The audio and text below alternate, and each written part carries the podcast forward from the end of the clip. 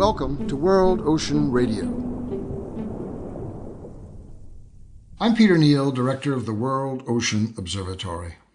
Moken is a Thai word meaning sea people, people of the water, sea nomads, or sea gypsies. It is a term used to describe a group of Austronesian people of the Mergui archipelago, some 800 islands claimed by both Myanmar and Thailand. The population comprising two to 3,000 people who live and make their living in and on the ocean, a way of life that seems totally primitive to our modern view, but that contains certain values and behaviors that might be exemplary for us all. I'm not going to propose here that we all return to what many would consider a backward primitive life, deprived of all modern comforts, the benefits of consumerism, the security of what we call civilization. But there is a movement among us for a much simpler life, some opting out of the consumer matrix, some defining comfort and safety in different value terms that are not just romantic or idealistic fantasy, but are rather another form of modern engagement with land and sea in the context of sustainability and community. Where I live, I am surrounded by young farmers and fishers engaged in a new organic agriculture or the harvest of marine species, gathering and hunting, if you will, in a simpler world that is not primitive at all. The Moken have accumulated a vast knowledge of the sea, and while they harvest with spears and nets, dry and prepare product on the decks of their floating homes, bartering and selling at local markets, these habits are not so much removed from what occurs in my local farmers market of a Saturday. Throughout the year, farmed meats and dairy, fish and shellfish, winter vegetables, and other unique products for which I gladly exchange for value. Of course, the Moken are under extreme pressure from the ever inflicted government policies of assimilation, language suppression, relocation, and subversion of cultural traditions.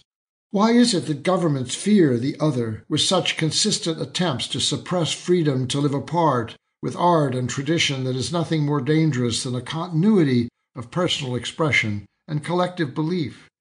We see it everywhere that minorities dwell, especially when these communities rise up to protect what is to them both worldly and sacred value. Look at religious conflict in Arabia, tribal conflict in Africa and China, racial and ethnic conflict in Europe and the United States, and you discover the same underlying opposition to diversity and identity, be it by dictators, monolithic governments, corporate dominance, religious uniformity, and all the other structures that work sometimes together to oppress, suppress, even eradicate these last vestiges of culture that may indeed provide us wisdom by which to transcend ourselves, our consumption, our need to reduce the world to one simplistic structure over which centralized authority presides. If you look at the reasons for government attempts to relocate and domesticate the Moken, you need only to look offshore to oil discoveries in the surrounding water by Unocal, Petronas, and other international energy companies to understand the political pressure for transportation of the Moken to the alien mainland, out of sight, out of mind, out of the way of environmental impact of drilling and mining and all the other morally bankrupt financial enterprise of the past, proven so destructive on land and now to be so comparably destructive at sea. If the new definition of civilization is to repeat the corrosive and corruptive behaviors of the past, this small event in a place far away is but another example of that decline. Various anthropologists and scientists have studied the Moken as some kind of vestigial leftover from the past. Interestingly, they discover that Moken children see better underwater than European children, a hypothesis theorized and confirmed by a comparative study of physiology and visual acuity by a Swedish scientist. The explanation posited was constriction of pupils and accommodation of visual focus to the specific conditions. Moken children see differently than we do, a behavior conditioned by the circumstances of survival, gathering mollusks, marine plants, and fish for protein. The European children were further debilitated by sustained red eye that left them blind to the harvest. Some look at the ocean and see oil and gas. These are the red eyed ones.